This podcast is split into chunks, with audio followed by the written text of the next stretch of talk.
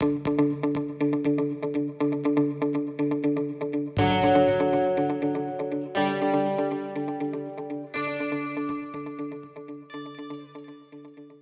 家好，欢迎收听横竖横，我是潘绿。今天我们请到横竖横播客的是一位非常珍贵的客人，而且我觉得能够请到他是我们横竖横的一个荣幸啊。那么今天请来的是谁呢？是张海绿啊，海绿跟大家打个招呼啊，大家好，萨拉姆雷控啊，我是张海绿。那么以往播客当中啊，我通常都会花很短的时间，大概十秒、二十秒的时间来介绍嘉宾哈。但是今天我觉得我要花长一点的时间，因为张海绿的确是一个非常有很多的这个经历，而且我难以去很简单的去界定他的这样的一位朋友。然后呢，他我觉得对我来说他是怎么样的一个人呢？首先，他是一个所谓叫专业深度旅行者。我认为张海绿就是永远在路上或者在路上的路上，就连疫情也没有让他闲下。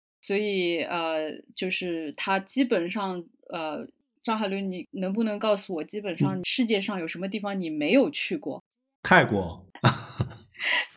就就没了是吧？没有多的多的多的，呃，整个黑非洲没去过，我觉得北非不算黑非洲嘛，所以是没去过。尼泊尔我也没去过，以色列也没去过，还挺多的，还挺多的。但是我相信张海绿一共去过的地方，嗯。超过嗯八十个哇呃，这差不多，你估的还挺准的。就是因为不是有那种呃，不管是穷游马蜂窝或者是其他 A P P 上，我说的是中国这边的 A P P 上的那种，因为它会有一些国家，不管是因为它的没有数据录入还是什么呃东西呢？如果是说联合国会员国，我觉得有九十或者刚刚九十出头。如果你把事实独立的这些地方算进去呢，应该就刚刚一百吧。刚刚一百，好，所以我觉得张海绿是一个名副其实的世界旅行者，而且他每一次的这个旅行的这个深度啊，都不是呃，我觉得一般一般人可及啊，这个是他的一个非常重要的一个身份。然后第二，我觉得海绿也是一个电影达人和音乐的这个 live show 的达人，这个你。承不承认？我承认，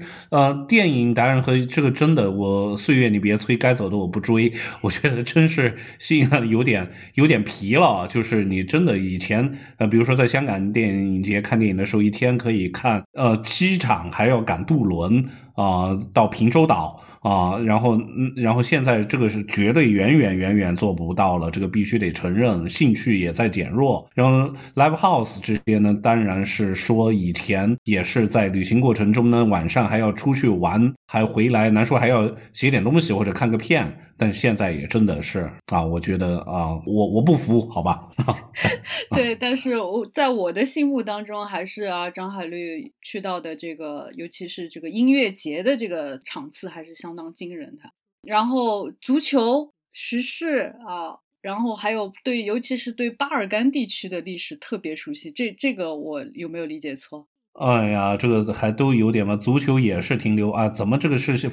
在在这里嗯，卑微的承认自己老了吗？这个真的都没有以前那么关注了呃，确实是。然后呢，你要说呃历史这些，不管你说中亚、巴尔干，或者是说伊朗。我我有一个观点啊，就是读万卷书还是行万里路啊，真的不一定你在哪个，如果你已掌握的知识，或者是你能吹嘘的这个，最后能对现人吹嘘的这个点啊，并不一定行万里路的能比读万卷书的多。我最记得的是巴尔干呃的那那一次，确实把我的整个情怀耗竭了，有点。但是好多。好多人是给让我去观察，或者是去到一个什么相对偏僻的地方，但能到达的地方，都是这种从来没有呃出过国，甚至没离开过自己城市的宅男告诉我的。嗯，好，是吧？这 那那总而言之，我也是觉得呃，张海绿的整个的一个定位是非常困难。当然，张海绿其实最早是做记者、媒体人出身。是不是？啊，编辑八卦狗仔啊，是这样。我自己是一个动手能力特别差的理科男，这我没不说理工，是因为我是纯理科。然后呢，但是还是做一些应用，然后碰什么设备什么坏，像霹雳贝贝，所以就被迫又被文青又被一伙文青害了，就导致从论坛时代就写点东西。其实我也心知肚明，自己写的也不至于多好了。然后后来就在媒体还比较兴旺的时候呢，好多人都是从论坛进入了啊，从文青进入了所谓的呃媒体报道这个东西，然后呢自己做过的也不是社会啊值得尊敬的。哦，当然，我现在看狗仔也挺值得尊敬的。我做的是娱乐编辑，就是把狗仔偷拍到的图片，把它夸张化啊，绯闻化啊啊！我是，但是你可以说我在贬低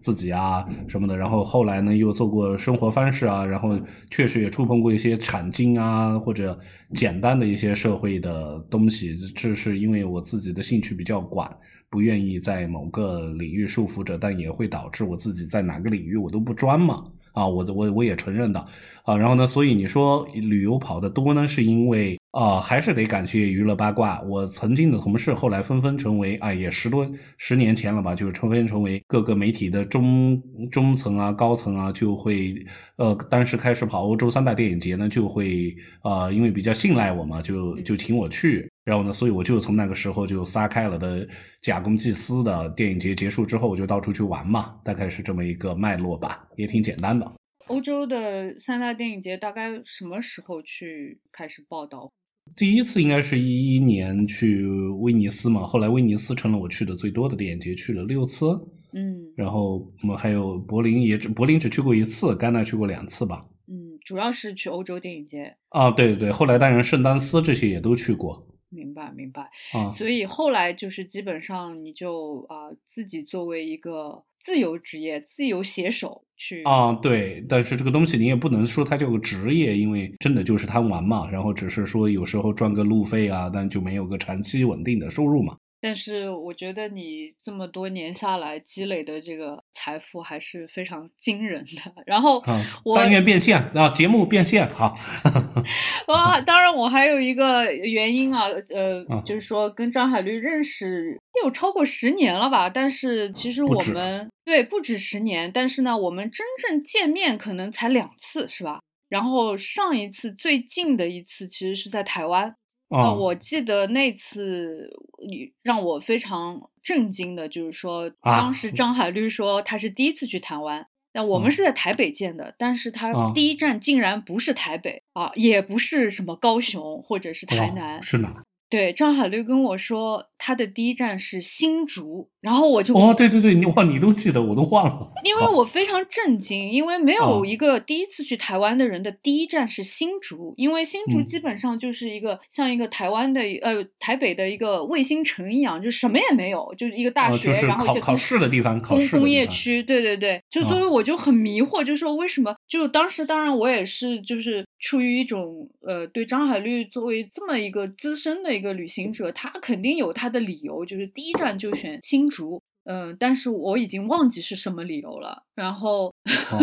我也忘了，可能是为了这个环线更容易不走重复路吗？可能，可能是也许吧。就是对那次见面之后，呃，就没有办法再见见到张海绿了，因为就是他的这个路线呃飘忽不定，这个然后动作这个移动的速度之快，我记得有一次我说要去欧洲，呃，去瑞士。你说你在附近对吧？好像你也在瑞士，还是在呃奥地利还是什么地方？我说，哎，那我们有没有机会可以见着？呃，他说我嗯，总之第二天就已经早已经去一个非常遥远的一个地方了。总之就是说，呃，我觉得后来回想起来，我们能够在台湾见到这个，简直是属于啊，就是命运的馈赠了，就是太难找到这个张海绿了。但 不管怎么讲，我们今天请张海绿来到横竖横这个播客呢，因为我们横竖横播客是专门讲亚洲的这个文化啊，或者是一些呃关于亚洲的国家地区的一些呃事情。那么，所以张海绿其实对于这个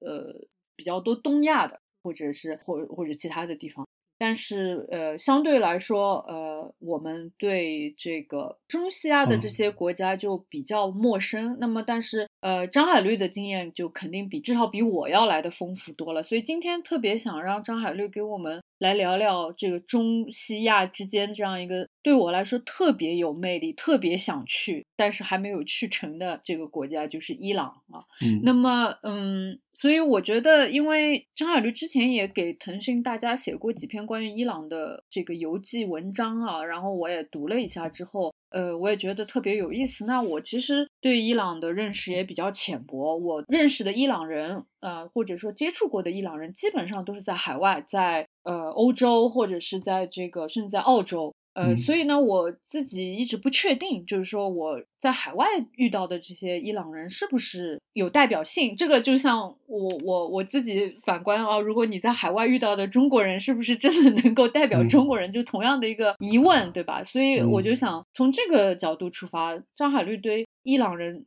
怎么描述，怎么怎么去呃，就是说介绍一下我对一对伊朗人。对你，你见到的伊朗人，你认识的肯定没有代表性。但是我也要说，我见到的，我接触的也没有代表性。我必须这个得承认。啊哈。呃，然后我甚至可以先说一个，我之前在做，因为可能有些人知道我是因为波米的那个反派影评。然后呢，反派影评呢有，呃，我参与了一期付费节目呢，是说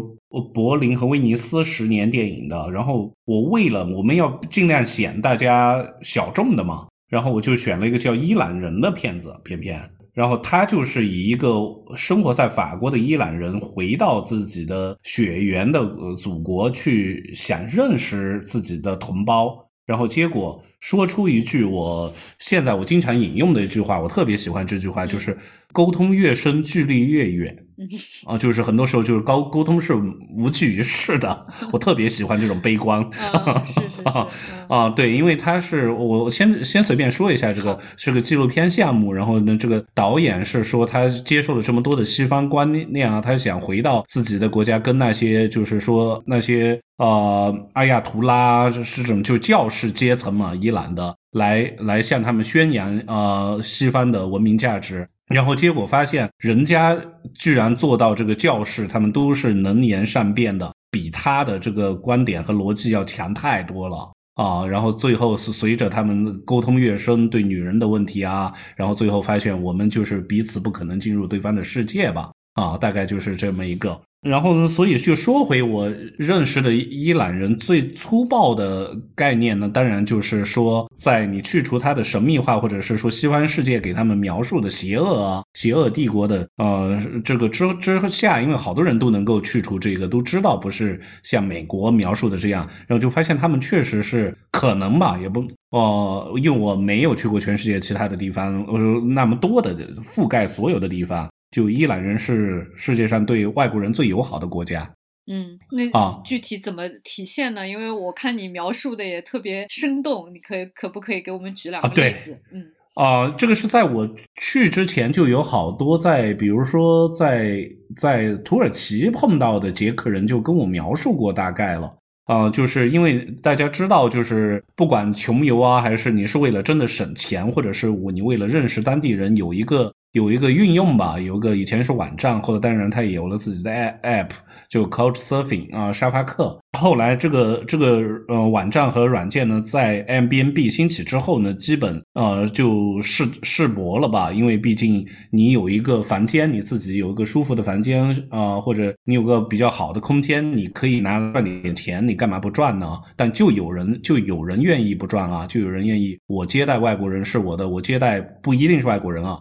我接待陌生人是是表达我的友好，我有我就有这么一个啊表达友好的愿望啊。但伊朗人就一直呃就这个明就特别明确，因为他首先伊朗我去的时候应该是一六年的冬天，伊朗没有引入 M B N B，首先是我不知道引入之后它会怎么样啊啊，然后呢，所以他就 Couch Surfing 就是在那。啊，特别容易找到沙发主。我们说的就是说接待你的主人啊。但是我听以前就很早之前就去过的朋友说，那时候也没也没这种运用，是还没有智能手机的时候。比如说你在伊斯法罕的街头打开一幅地图，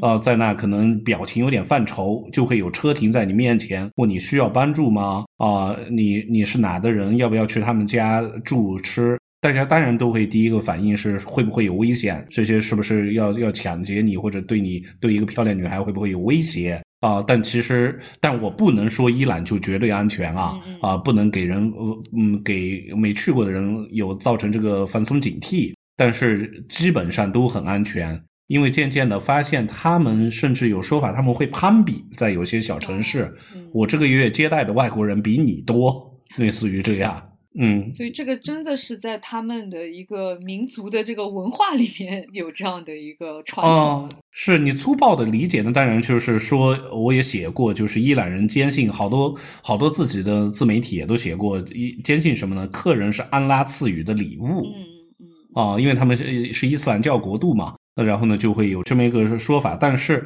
啊，但是也有人啊，就是警惕说你是没认识清楚，因为比如说在广州做生意的伊朗人这么多，如果只是友好，他们还怎么赚钱呢？就是说他们有有人就阴谋论啊，但我没具体的也没了解到，就是这些人跟你你的啊你在伊朗交的朋友，或者是你在其世界上其他国家交的波斯人朋友，你跟他们处熟之后，或许他们就要找你借钱了啊。所以也印证了你刚刚讲的一个，就是沟通越多，其实距离越远啊。啊，对，也有点这种啊，对啊，那你我我在这我在了一个月吧，玩了一个月，这个国家主要的地方都去了，甚至有些偏比较偏门的。然后呢，呃，确实是，呃，就举个最明显的，我觉得一开始的例子就是最恰当的。我在德黑兰嘛，肯定怎么样飞广州飞的德黑兰，然后我就我就已经找好了沙发客了。啊，沙发煮了，然后呢，那个小伙，呃，就跟我说，呃，就是特特别欢迎我来，然后呢，然然后给我准备好了各种东西，准备好了房间，然后呢，就在我要上飞机的时候，他告诉我，哎呀，抱歉，我说我以为我以为是自己房间不方便了嘛，这种很正常的，我也很理解，我自己花钱住就行了。然后他居然他的抱歉是说我没跟朋友借到车，我不能来机场接你了啊。然后呢？不过他给我准备好了 SIM 卡，然后呢，给我写了非常详细的呃换汇啊什么这些各种东西，所以我在任何地方都是碰不到这样情况的啊。后来我和他一直都有联系，包括疫情爆发的时候，在伊朗最早，在中国之后，伊朗非常严重，然后我也问候过。啊，但是距离当然就渐渐的就远掉了。然后呢，我呃呃联系的频率也不高了。啊，到后来我自己因为跟世界断了联系，我自己也不会去主动想着通过 WhatsApp 这些去找人聊天了。嗯啊，然后呢，但是呢，他在我回来，嗯呃，从伊朗离开了一段时间之后，他确实找过我，但没借钱啊。他让我能不能有空帮他挖矿，比特币嘛。哦。所以就说，哎，伊朗人是不是就带带着大家对他们的另一种负面的描述啊？就在想，是不是就开始要你要回馈他们的友好了？我不知道啊，啊，我自己人家也没继续问我嘛，因为我也完全不不懂比特币的。嗯，那你去的住的这伊朗人家是有不同的阶层或者不同类型的？你觉得有什么差异吗？还是你有些什么观察呢？啊，有的啊，呃，肯定是能住到，哎，每个人都是会，呃，肯定会向往住到好好的、舒服的，最好自己有个大房间，甚至有一大套的啊，这种，嗯，然后在德黑兰的这个后来跟我处的比较好的这个朋友呢，他确实只是他把他的卧室让给了我，他自己睡客厅啊，但这是伊朗人友好的一方一方面。然后呢，在北部，我忘了是哪个 zanjan 站吗？这个城市。或者还有其他的一些城市呢，就是相当于是伊朗的中产吧，或者是说至少是夫妻俩都是有比较呃不错的工作的，然后所以就有很舒服的房间，嗯，啊，大概就只只没有住过，也有过这种跟房东会睡呃一间房的这么一个情况的，我忘了具体是在哪，应该是在舍拉子啊，也有过这样的情况。嗯，那你观察下来，比如说你住的这些人的家里，或者说总体来看，伊朗的这种经济状况怎么样？因为我们也知道，呃，美国对伊朗持续有呃制裁，然后他们的这个经济相对来说可能也会受到很大的影响。你觉得他们生活水平怎么样？哦哦哦，首先我补充一个，因为是说之前是因为一个是伊朗的免签。然后导致了可能是说，呃，呃，不是伊朗的要签证，还签证，呃，虽然没那么复杂，所以去的中国人比较没那么多。但是后来对于中国全部免签，甚至不，甚至时间都不限。我我相信这个友好就会打折扣了，因为当你见到的太多了。然后说到生活水平呢，啊，我觉得还是看年纪吧，就是和我们就像如果如果一个外国人在中国用沙发客，你找一个才毕业的学生，不管为了练英语啊还是什么的，他居住环境就是很有限啊。然后你找到一些中国的中产家庭，那也是第一天就请你吃火锅啊，这种的也非常可能啊啊。然后伊朗也差不多嘛啊，所以有有那种家里面金碧辉煌的，但是他们整个市政肯定是不如中国城市的啊。就是虽然街道有些也比较干净，但是整个的基础设施建设啊这些是完全比不了的。但然后小区也有呃相对高级一点的，但不至于说我没有进过豪宅吧，就这么说。我没有进过大别墅、大别野啊，然后啊，对，但总体来说，呃，你觉得他们生活的还是挺开心、幸福吗？嗯，对啊，讲啊，不是他们只要有自己忙活的工作或者是自己追求的事情，我觉得也还好吧。至少我去的有国家，就是这种国有企业的员工，他们我觉得满足感哈。我自己如果非要就我我简单的对比下来，我就觉得。那确实是不是国有企业的员工看着的获得感，就现在流行说这个是不是就比较强？感觉是的，因为他们啊，再加上呃，我去一个中产家庭的时候，他们是呃在伊朗西部吧，一个一个石油城市，然后他们也赶上伊朗很重要的那个民间节日，然后所以他们整个布置的准备的就类似于圣诞节这样的，呃，就布置的特别好，然后觉得他们也挺高兴的。然后呢，如果去到其他一些年轻人呢，他们也会跟我抱怨。但抱怨很正常嘛，就像是一个中国人见到年轻人见到外国人也会说我们的地国家有多差啊，怎么样的，就是永远都是这种，就像母校啊，我能骂，但我你不能骂。的这种 啊，明白明白。哎 哎，我记得你的文章里边有一个，就是还挺感人的，就是他们给你准备了一个写有中文“生日快乐”的一个生日蛋糕那个事儿，而且那四个字写的特别好，我很惊讶，那怎么能够写出这么好的四个汉字来？对，那是怎么回事？我我也忘了那个那个是怎么，就是这个叫三站的地方呢，是我最早找了一个联系的，在 Coach 上联系的那个人呢，在伊朗。他说：“哎呀，很抱歉，他不在，他让他的朋友来带我玩，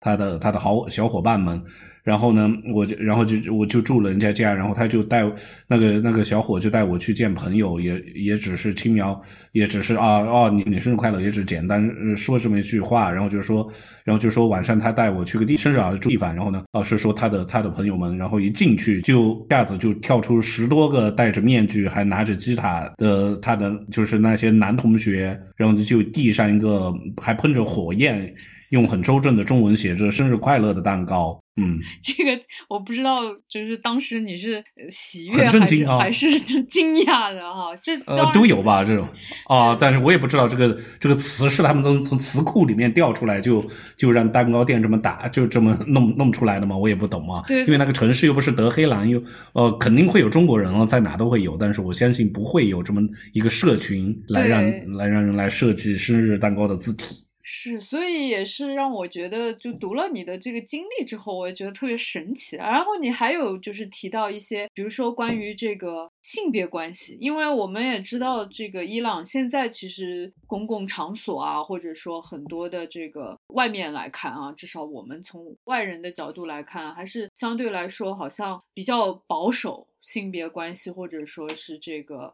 女性的这样一个地位，对吧？所以。我我我觉得你你也有一些你自己的观察，呃，可以跟我们聊聊吗？啊，对啊，一个是就是还是说过生日那那个，然后然后呢，他们呃，当然他们国家又不能喝酒，至少就至少不能明目张胆的吧。然后呢，就然后他们也不抽烟嘛。如果是有宗教信仰，他们这种，嗯，但是就几乎是在被我就被他们的蜜糖和这个水烟灌醉了吧？呃，有水烟啊。嗯。然后我就跟他们，因为都已经呃说呃话都聊得很开了，我就跟他们有呃我问起来，我说收银台那个姑娘长得好漂亮啊，这个姑娘在你们国家这算是什么水准的？然后他们其中一个人就就把我叫到墙角。然后呢，装作要揍我的那种样子，说在我们这是不能公开，就是谈谈论女孩的。不过她确实漂亮啊，嗯，对，所以那女孩现在其实都还是必须戴头巾要戴的，头巾要戴，对对啊，但有时候也只是遮遮掩掩的。有时候电影里面还有那个，呃，好像我不记得是不是一次别离，还让他把就是头头巾戴严一点啊，对对对，啊啊，就是就是会会会有这种。然后呢，嗯呃，但是呢，他们就是说，其实呃，头巾这回事呢，就是呃，我在我在绝大多数时候的呃，我都是见到是在戴着头巾的。但有两个还是三个哦，有三个场合我见到，呃，一个是我在一个中产人家，他是相当于应该是军队的，呃，军属啊，然后呢，呃，就军嫂嘛，然后回到家里面，他也戴着，但是他头巾掉了，他也无所谓了，他就稍微又又又扒起来，毕竟我是外人，他可能从小的一种习惯，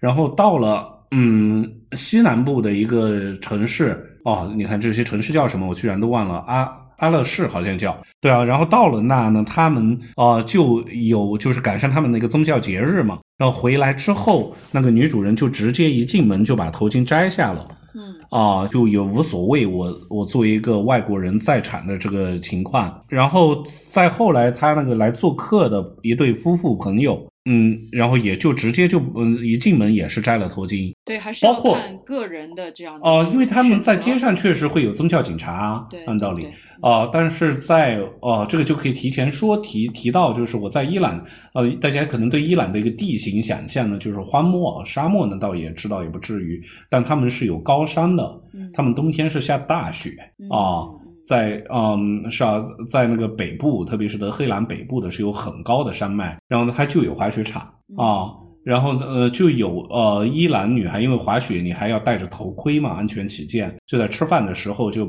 就把那个就把头盔取下来，然后就就是没戴头巾，就赶快甩一下头来放松一下的，也有。这个时候可能宗教警察就呃，要么就是雪场上没有宗教警察，要么就是睁一只眼闭一只眼吧。这个我插一句问一下，这个宗教警察这个编制跟一般的警察是不一样的，还是他们都属于一个管辖的这个机构的？哇，我这个我真没这个知识了，它到底肯定会有区别吧？肯定。肯定警察是司法体系，这个也应该也算司法体系嘛，毕竟是一个呃，就是宗教管辖的国家嘛，它毕竟是。因为因为我的感觉就是说，这个等于宗教警察有点像纠察队一样，就是那种感觉上，他只是不需要说啊，像警察一样进行某某某些训练嘛，好像他的要求会比较低一点，是不是这样？还是还是也未必。哦，我这个这个真真不知道，但是他纠察队，你要说这个，我当然是相信他会有。但是其他时候，比如说，呃，如果你在神职人员，他会他没有这个，他会提醒你吗？比如说他不是宗教警察的编制，因为我是碰到过的，我忘了在东南亚的哪个穆斯林国家，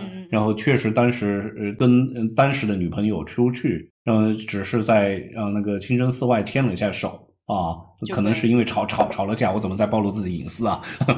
然后就是，然后吵吵吵了架，他过过来拉我一下手，然后就有个不管不知道是阿混吗，还还还是什么的，然后就就过来骂我们啊，说说不允许啊。这个可能真的对我们就是基本上是非常世俗化的国家的人来说，就非常的 陌生这样的一个场景，是吧？但是啊，对对，可能就是这个在宗教化比较程度比较高的国家，这种公共场合的行为举止，可能真的是 需要非常的小心这样子的感觉。那么呃，还有我记得你提到，就是说，比如说在伊朗人家里看电视，因为这个也是我自己就是说觉得也是有点惊讶哈，因为呃，想象当中也是说，因为我们也知道。比如说，因为宗教的原因或者政治的原因，可能伊朗也是在媒体上也有非常多的这个所谓的审查，或者是呃，就删除很多东西，是吧？我们不是经常会看到网上流传一个，比如说伊朗的一个转播一个运动会一个体操，对吧？他就会把嗯一个女孩的那个呃，因为她穿的就是那个体操服嘛，对吧？她在翻翻滚的时候。它不是有一个像一个马赛克一样的东西也在翻滚嘛？就是说，说我我们或者我自己至少会有这样的一个印象，就是说，哎，那伊朗的媒体，比如说电视啊这些，或者它的互联网，可能也是受到挺多的这样的一个限制的。但是我看你写的文章里边，你讲到其实他们看电视其实是看所谓叫海外的这个波斯语台，这这个是怎么回事？你可以跟我们讲讲吗？哦，其实整个你要相比那个总要跟它跟西方相比，当然是保守的。但它跟阿拉伯国家好多阿拉伯国家相比，它当然还是比较世俗的，嗯或者是跟土耳其相比，因为土耳其在比较宗教化，没以前那么世俗了啊、所以可能半斤八两吧。然后你要说的，嗯呃，不管是运动会还是说那个贾法帕纳西的越位，不也表示表现过吗？女孩乔装打扮去看球，嗯啊，是吧？然后，呃，他们电视呢，在我看来，我现在不知道，我没有确切的证据啊，是不是他们伊朗国内的电视节目就只有那个新闻和一些电视剧，他们是有电视剧的，嗯，或者是甚至有一些很，他们电影院也有一些他们的我们看不到的伊朗所谓的胆气片和商业片，因为我们永远只看伊朗的文艺片嘛，对，啊嗯，并不知道这个国家的电影工业是什么样，其实是非常烂啊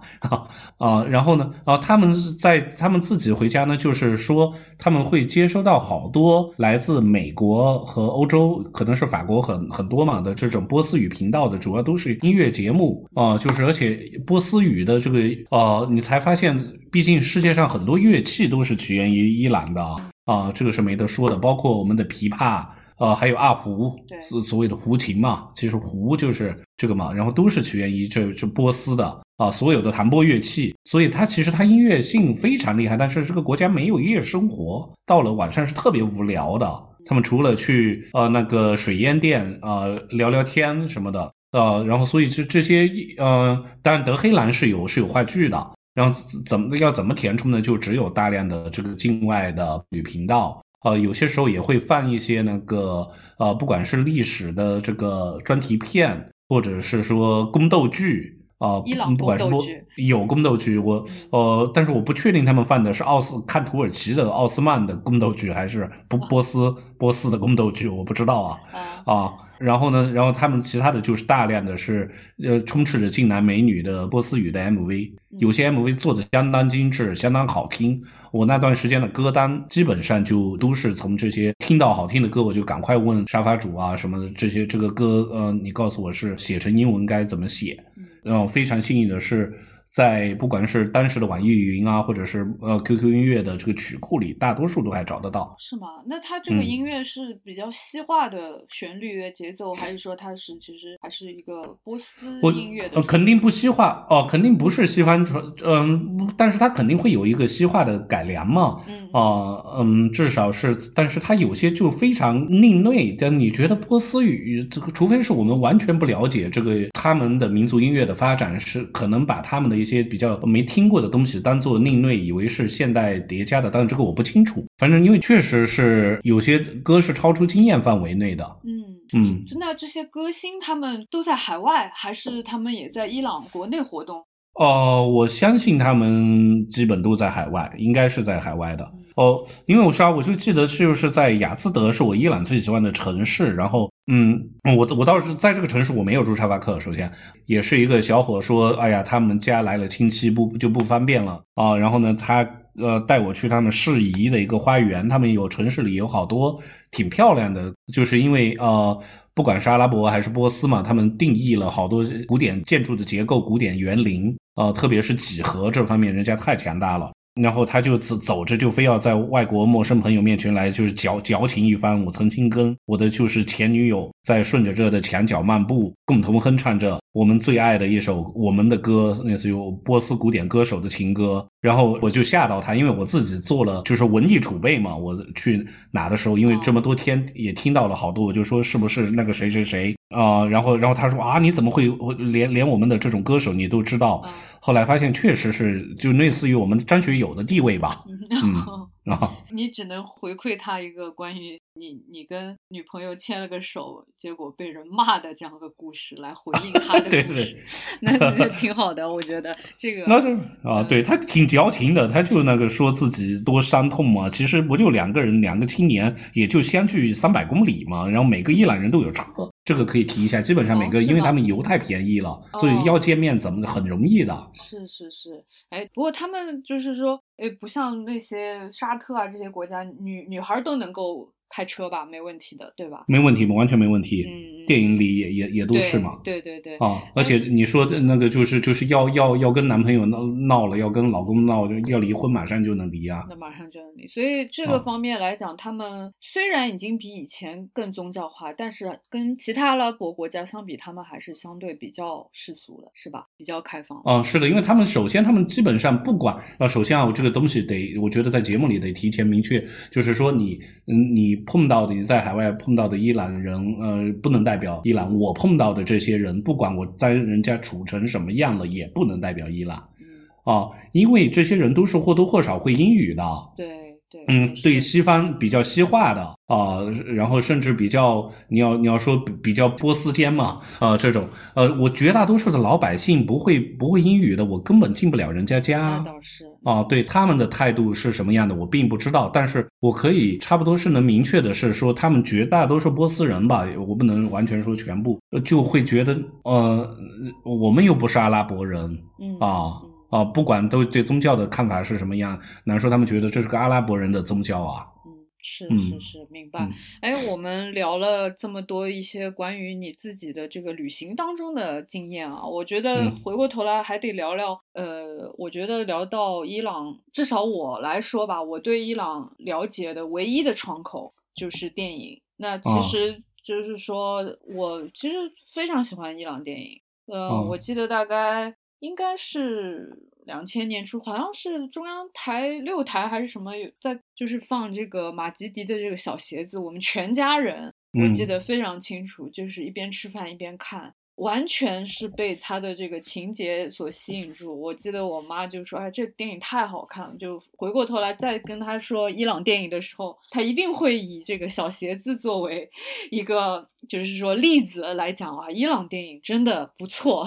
这样。那当然，这个可能是我最早接触的伊朗电影。然后后来，呃，当然就就像你刚刚讲的，呃，可能我们这边接触到的这个伊朗电影，大部分不是他们的工业里边的电影，而是。艺术电影对吧？那我们最熟悉像阿巴斯啊，包括我前两年去看了这个。应该是一九年拿柏林金熊奖的这个拉索洛夫啊，他在香港有一个他的回顾展，我看了他几部片子，尤其是一个就是叫《百草地》，我觉得非常非常好看。就是说他这些电影当中，我感受到强烈的一种，就是说伊朗的这种文学的传统的强大，就是它里边的不不管是对这个隐喻的这种运用，或者说叙事里边的这种神话性的这种结构，非常着迷的让人啊。然后当然。还有你刚刚也提到了一次别离，对吧？这个法哈蒂的，嗯嗯，还有我昨天啊，为了这个播客，我也去重温了一下 这个 我在伊朗长大这个呃，就是这个伊朗的这个女女的漫画家，对吧？她拍的这样一个动画片，当也是很好看。我应该隔了起码有个七八年，重新再看一下，呃，也觉得。非常有意思，所以我我相信你应该也对伊朗电影或者说呃伊朗电影导演有不少认识，或者可以跟我们分享一下你的一些私人经验吗？啊，对，一个你说到工业，它当然是不存在工业的这个国家啊，可能它文艺片它确实是会尝到甜头啊，所以它就一方面它再加上它没有它没有能够搞工业的东西。那所以他就只能拍文艺片，也是一方面。但其实我真进过他们他们的电影院看那种档期内的，哇，真是那个制作水准低到可笑啊！就是他们，嗯，就是比如说什么类型的电影是？哎呀，我也看不懂，反正波斯语嘛，我我我也没看完。不，你至少能看出来，它是比如说是一个 家庭片，家庭片就是，比如说女人吵了架之后，她要，然后她回家，她要洗澡，你知道，那那那洗澡怎么拍？戴着头巾洗澡。啊，就这么可笑啊！啊，好吧，啊，然后他们我去了德黑兰的那个，就是相当于伊朗电影资料馆，嗯，然后电影资料馆呢，它确实有他们国家的这些所谓的电影的成成就啊，特别是比我要在我们认识阿巴斯之前早得多的五六十年代的，确实我还看过他们的，有一天晚上我还看了他们的一个，好像这个是资源是有的，叫奶牛还是牛，拍的特别好，应该你要说伊朗电影新浪潮是不是该六十年代六零年就有。然后，呃，我在他们的电影资料馆呢，应该叫电影博物馆吧。嗯。然后呢，那天赶上一个电影，一个纪录片的首映，还带英文字幕，叫《没有星星的梦》。嗯。然后就是导导演看见来来了个外国人就很激动嘛。呃，然后呢，他就哦，他说这个片子没有字幕啊，他就跟我保证，虽然说这个版本没字幕，但我让你安排在一个就是女士旁边，我们的国际发行总监他是他给你全程翻译，然后之后给你发个就是下载的链接，你去中国推推看啊，他跟他跟我这么说。是作为一个旅行者，还是你其实是有采访任务？旅行者，旅行者，我彻底是纯粹旅行。我也挺爱吹牛逼的，反正 我我有时候就是就是类似于你在第三世界国家，就是经常比如我这个可以。扯开一点说，我经常看新闻里面，在珠海啊，或者在山东，呃，外国人在中国受受到了超国民待遇。你知道，我也会，我有时候的，我也不管是粉红，或者是呃，我我不我早不是小粉红了，我也会好生气啊，就觉得啊啊，然后呢，但是后来一想，我在国外，我也经常被超国民待遇啊。啊，然后就是说，在在赶上这种场合，他们就就就把我就是就是送送到那个贵宾区，嗯，然后呢就是坐坐着，然后他们会啊要起立先奏国歌的，嗯嗯嗯，然后就是然后这国歌呢是大家要起立，然后在赫梅尼宗教领袖赫梅尼的就是头像啊下面，然后就就开始。呃，听完了国歌，然后才开始放映，然后片子其实挺不错的。嗯那个他们的是所谓的国际发行总监也没跟我说这样几句话，但其实就是关于一个伊朗的少年监狱里的一个纪录片吧，还挺有点哦。我就觉得他们彼此是有师承关系，所以彼此能把这种一个挺现实主义的东西都拍的挺梦幻的。嗯。这个是不是跟他们的审查也有关系？有些东西反而也不能直说，然后让他们的这种象征性、隐喻性的东西在电影里边显得更加的明显了。嗯，是啊，这个东西就是我们一直赞美人家的所以，那从东欧开始，八十年代的所谓四鹅绒监狱电影，是不是就是这种带着脚链跳舞呢？但我们发现就没必要去碰这么多的边境上的东西嘛，你把现实的东西拍好，人家也能做到啊。是是，嗯啊，就是是啊，你说一次别离，他他真的呃真的反映伊朗多大的这种呃矛矛盾吗？也没有啊，它就是个家庭故事嘛，包括推球员。对，但非常的好，我就觉得这些电影都是啊是非常非常棒的电影。那反过头来说，当然。呃，这个是我们看的这个伊朗的文艺片，它这个质量，我觉得在世界 电影的这个就横向来比较的话，也绝对是是非常非常高的。但是，但是伊朗的电影毕竟呃还是相对来说比较小众，对吧？因为整个世界的这种呃文化的，尤其是大众文化的这个主导权，还是在美国或者是好莱坞的手里，是吧？所以，我呃，我记得有一次我在飞机上看了一个一零年前了，还是一零年左右，就是有一个电影叫《逃离德黑兰》，是一三年，一三年是吧？那是那个本阿弗莱克导演而且主演的这样的一个电影，对吧？阿狗是吧？我当时看我在飞机上看，看完真的我觉得就是想骂人，就是 我觉得美 国怎么可以把伊朗和伊朗人就是妖魔化到这样的一个简化到这样的一个程度？所以，我我我不知道你怎么来看这个问题，就是说，可能大部分的人是会看《逃离德黑兰》这样的电影，而不会去看《小鞋子》或者是一次别离 这样的电影。所以，大家对于这个伊朗的这个理解，可能还是要受到，比如说像美国这样的呃文化工业的这样的一种控制。你能够聊聊你？据说你有一次去了这个。奥斯卡的现场还跟《逃离德黑兰》的编剧产生了一些交集，能不能跟我们聊一下这个？呃，首先我我我要承认，我挺喜欢《逃离德黑兰》的，挺刺激的，对，很刺激，很刺激，对，对对对。啊，那包括我在伊朗长大，不也是法国视野的？我就告诉你，因为我前几天是因为金球奖颁奖，我有朋友，呃，这输给了那个 Soul 嘛。啊，那个没办法，那个太太厉害了，他啊，然后呢，他就我就在查他的片子，他呃，他的他出品的其他的，呃，他是跟爱尔兰的动画系统吧，然后呢，他他的前前几个都是他他们出品的，包括海洋之心啊这些，嗯，然后第五个就是说豆瓣评分最高的欧洲动画，第五个是我在伊朗长大。那也是法国人视角的，但是它是属于呃一呃就海外海外波斯人嘛，波斯人对对啊，我也看过其他海外海外波斯人在好莱坞体系之外的美国独立电影，关于用波斯语对白的在洛杉矶郊区街头的那个吸血鬼电影，我还看过这种呢。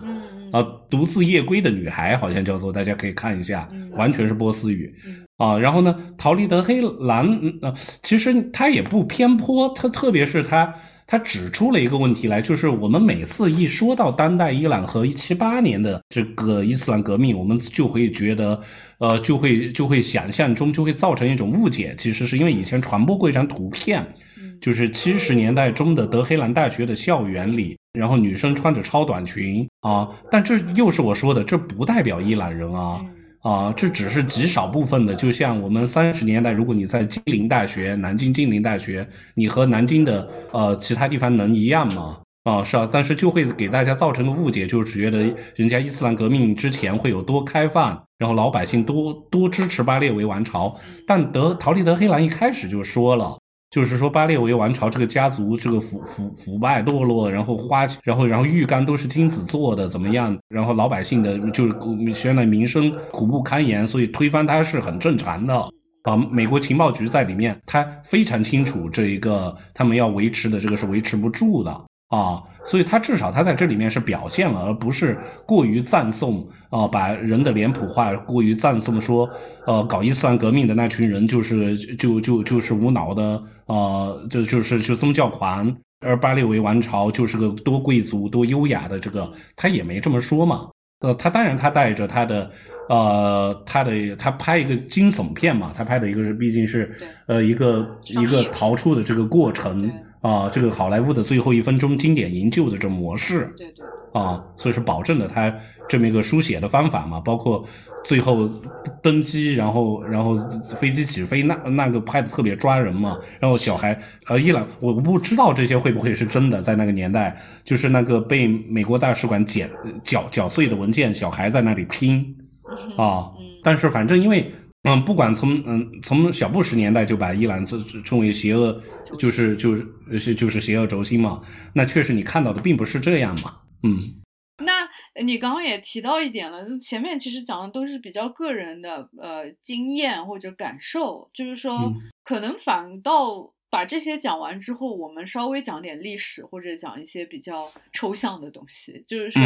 呃，我们就远的不讲了吧，我们就讲对于当代伊朗来说，就是比较关键的一个时间节点，那就是一九七八年，对吧？就跟跟呃中国这个当代中国比较 重要的一个时间节点，正好也重合了哈。但是他们这个呃一九七八年，嗯。我因为自己也比较陌生对于伊朗历史，但我自己的一个非常粗暴的一个总结就是说，原来他们是一个比较类似于一个君主立宪的，那那他们反而相对来说没有那么宗教化，是世俗化的。可是经过这个一九七八年的伊斯兰革命之后，伊朗变成一个共和制的了。可是。却变得更加的宗教化，而某种程度上也变得比较保守了，是不是这样？然后你可不可以讲一下这个七八年的这些革命对后来的这个，包括当代的这个伊朗各方面吧，尤其是经济啊、文化、政治上有什么非常明显的这种影响？啊，这个东西我挺没有发言权的，因为我有历史，我其实没远远没，我只是我在旅行中，我为了跟人吹牛，跟当地人吹牛逼呢，会读一点百科啊，维基百科而已。然后呢，其他再加上确实，呃，从一六年到现在有这么多年过去了，肯定有淡忘。呃，它的肯定是在世界历史上是个很重要的事件嘛，七八年的伊斯兰革命啊。但是呢，嗯，也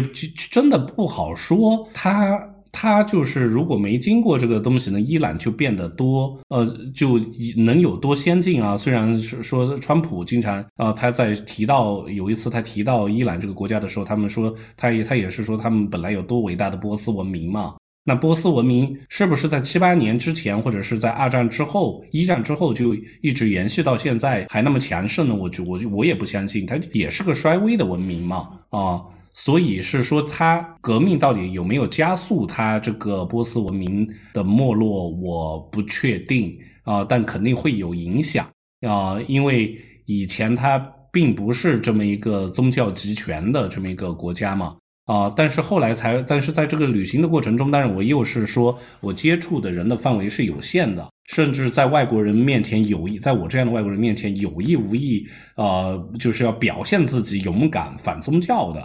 啊，这么一群青年，但是我相信在七八年之前也也有更多的还是很保守的群众啊。啊，而且他们的这个这个宗教成分很复杂嘛，这个东西展开说我也说不来，因为让大家知道，就是说在整个穆斯林世界，主要是以逊尼派为主嘛，啊，但是伊朗是呃呃是一个很少见的以什叶派为主的国家，然后所以它这些派别它又有彼此的冲突。但这个东西跟七八年也没关系啊，它即便没有呃伊斯兰革命，这个这个在民间的冲突是一直一直是会存在的，嗯，是吧？包括它还有库尔德人的这么一大个群体，他们的库尔德人还是比较听话的啊，相比土耳其和叙利亚的，所以来说也不给他们制造多少的麻烦。但是它和西方的这个关键就是独裁这回事情，它和西方的价值呃体系就形成了很严重的冲突，所以要制裁他们嘛。就是说，可能或者呃，我们即使对于这些细节可能没有非常深入的了解，当然有兴趣的话，可以再去多读一些其他。对对对。但是我确实受不了。对，但但是我觉得至少，我觉得你刚才讲的也给我一个启发，就是说，嗯，比方说我们聊到历史的分段的时候。可能有的时候，就像我刚刚的那种描述，非常简单、非常非此即彼的这样的一种理解，其实可能并不一定就是那么回事，对吧？因为其实它这个里边，其实这就我刚刚讲的那种啊，从世俗到宗教啊，或者从这个开放到保守啊，其实这个东西本身也是一个特别特别被简化的一种一种叙事而已，对吧？嗯，就是说历史或者说任何的社会，它的这种大的转变，或者说它经历的这样的一个历史性的一种转折，或者是怎么样，其实它都不是一夜之间，它可能放在一个更大的一个时间纬度。里边看，可能看到的那样那个叙事，可能就未必就是像我们。像我想象的那么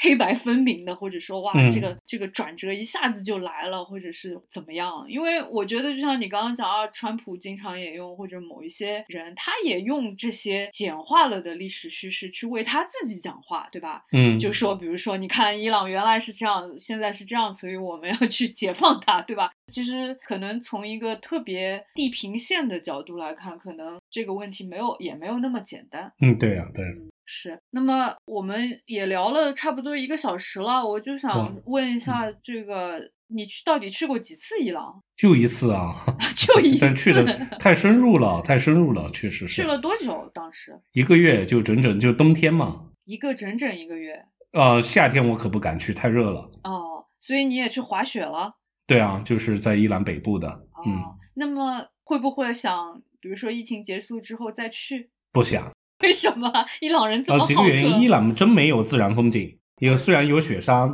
哦海海边我没去啊，波斯湾我们没去，但我不相信能能好到怎么样的地步。我去的时候有个新闻，有一个美国女女女女游客，然后呢想就是就想挑衅一下，就在他们岛屿上把脱光了跑步，然后就被抓了啊。然后呢，确实是它的整个的风景是乏味的，因为它整个是呃还是个荒原嘛，整个的地形。平整荒荒漠为主，然后呢，建筑，嗯，建筑上面呢，当你跑过这么多世界各地的古镇啊，什么什么东西的，其实也不会觉得太怎么样，嗯，然后当然文文物的留存，那波斯波利斯是特别值得推荐的，就是那种。哦，就是古波斯的那个，就是就就是鼎盛时期，或者是哪个王朝的，整个的这种历史的遗遗存，整个的规模是那个太太强大了。包括七八年之前，巴列维王朝他搞过一次，那个国王搞过一次宴请，世界各国的贵宾在就在这个这个这个这个地方搭搭帐篷啊什么的，就相当于还原到波斯盛世。这些东西，但是这我这也是我觉得为数不多去的景点，然后。最糟糕的是吃太难吃了，这个国家，这个不是我一个人的，呃，我一面之词啊，呃，你们可如果呃大家去过，或者是说想问去过的朋友的，都或者许能得到同样的答案啊，就是我们我我有那种群嘛，就是满世界旅行的人总会有一些相互通报信息的啊，有一天大家无聊投票国内外。啊，最难吃的地方，大家呃，国国内的就不说了，这个涉涉及到可能是呃，到时候涉及地域局势不好嘛，啊，呃，对，国外大家就呃就一致啊，就英国肯定是排第二啊，第二，然后啊对，然后伊朗就是第一，伊朗第第然后三名是谁啊？啊，第三名我们没选出来，第三名就有口味上的差差差异了嘛。有些人不爱吃甜的哦啊，那那那像阿联酋这种多难吃啊，还不是？那但嗯，跟英国相比呢，英国至少它你能找到世界各地的呃吃的嘛，你这中餐馆啊，什么伊朗当然也有中餐馆，甚至于它这个穆斯林国家，甚至有年轻人啊、我这个我只听说，我没去过，就是说有有些会带着外国人去地下餐馆吃吃猪肉，吃猪肉，嗯啊，然后然后说他们其实不爱吃，他们只是吃个自由的味道嗯啊啊！但是关键是为什么？我后来发现，其实因为你住沙发客，很容易吃到人家自己家做的，确实挺好吃的，嗯包括藏红花的呃饭啊，saffron，然后这些东西还有就各种烧饼，其实挺好吃的，但在你自己一个人在街上是吃不到的。嗯就是相当于它没有餐饮业，在我看来是，它只有解决大家的温饱的，永远就是呃烤鸡啊、就就是永远永远就是反反反反复复就是这么一点吃的，所以你连续几顿下来肯定是受不了的，就是饮食是阻止我再去的一个原因。还有甜食或者是呃乳制品，是不是啊？他们这些东西比较多。甜食也还好，我觉得，因为呃，他们也还是会有一些辣椒酱的，甜食可能是在伊朗西部的一些地方多一点。还有一个原因呢，真的没有娱乐生活啊，演出这些就不用想了，啊呃，live house 摇滚啊啊这些这些这些东西都不用。虽然有电影院的电影，他们的胆欺片我也说了嘛，你也看不懂，嗯，嗯，所以一到夜晚就会特别无聊。那在疫情期间，那就更无聊了。对啊，啊所，以，因为我，嗯，我这个我不知道，我就随便问问，因为我看过拉索洛夫一个电影，它其实是讲，就是说一对夫妻想方设法想移民到国外的这样的一个故事。啊，所以你现在就是你记不记得当时接触下来，就是说伊朗人如果真的要移民容易吗？或者说移民的这种愿望强烈吗？呃，我接触的还是很强烈的。嗯。呃，我接触我也是说在中部一个城市吧，在德黑兰南边的。然后那一对夫妇是准，他们还不是移民，想去欧洲旅游，嗯。但是当时是川普刚上台嘛，哦，然后呢，所以颁布了这个这个就是说禁限制令。对，啊，对对，然后然后所以他们就愤愤不平的，但他们就是说欧洲的社会反倒为了嗯怼川呢，他们反倒会让他们的手续简单，我不知道他们后来去成了没有啊，嗯。明白啊，但是这么多海外波斯人的存在证明了，尤其是在滑雪场，呃嗯、在滑雪的人的英语好的不得了哦，是吗？啊。你那边有一个狗，好像越我来越近了，越来越响了。那个 我不知道他怎么了，为什么这么深夜他要干嘛？对他可能想让我们也就差不多到这里就结束了。对对对对对，是好啊，那非常感谢张海绿，因为真的是非常难抓到张海绿，又就是说要让他挤出这样一个小时，包括前面还有一些技术调试啊，差不多两个小时时间，真的啊，非常对，那不容我们看个伊易。朗片呃入眠吧。对，啊就非常不容易，也非常感谢张海绿啊！下次嗯希望可以就是在什么地方还能见个真人，可以一起去 就吃一顿啊好的，是吧？呃，下周去新疆嘛，啊，那就哦，你下周去新疆？啊，对对，哎天哪，你说说，哎呀，这个张海绿的这个人生，行，那谢谢大家今天的收听啊、下次再好，谢见，谢，嗯，拜拜。再见，拜拜。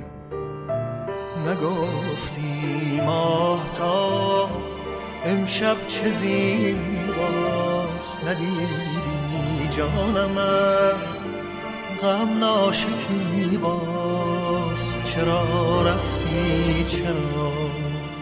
من بیقرارم به سر سودایم